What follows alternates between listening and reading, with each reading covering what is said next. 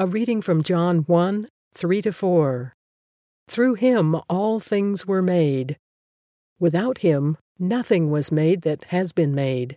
In him was life, and that life was the light of men.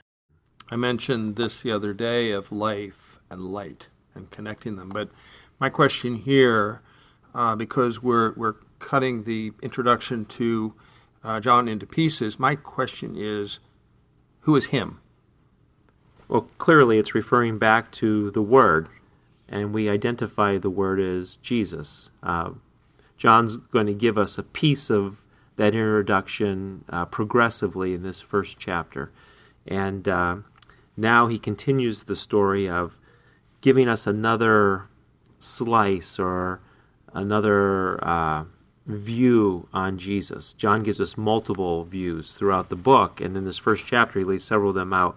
But here we see him as life, as the source of everything.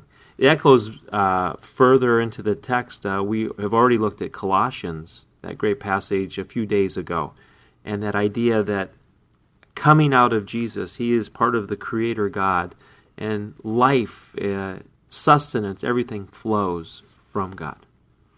The, the um, you can't help when you're reading this this uh, part of the Gospel of John of, of, of bringing the supernatural into the natural. Uh, there's al- it's almost like a collision, and for those who are not initiated, those who are outside the, of belief, uh, it is startling and it's confusing, I think, because the language here is merging these two realities. Right. Well, for those who are outside of belief, they're still drawing their sustenance from God, even though they don't know it but they don't get the benefit of living out uh, an identity that recognizes God in the midst of everything that's happening, and so that their full identity. When Paul was in Athens, uh, he talks about this unknown God, and uh, he wants to help them understand who is the unknown God that they've been looking for. And he starts with the ideas of the creator God and the sustaining God. And then he uses this declaration For in him we live and move and have our being. And that's true for everyone on earth. If God ever turned his view away from us, uh, we would implode. But when we look to him and see him as the source of that uh, life, it changes everything about us. We're, we're, we're walking in light at that moment we get to live out our full uh, God calling.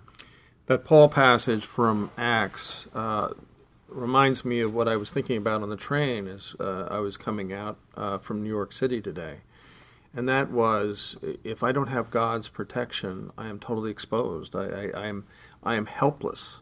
Uh, even if I didn't believe, I mean, if God withdraws, uh, you are totally exposed to all of the dangers internal, external, that can afflict you.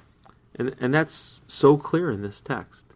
We draw our life and our sustenance from God.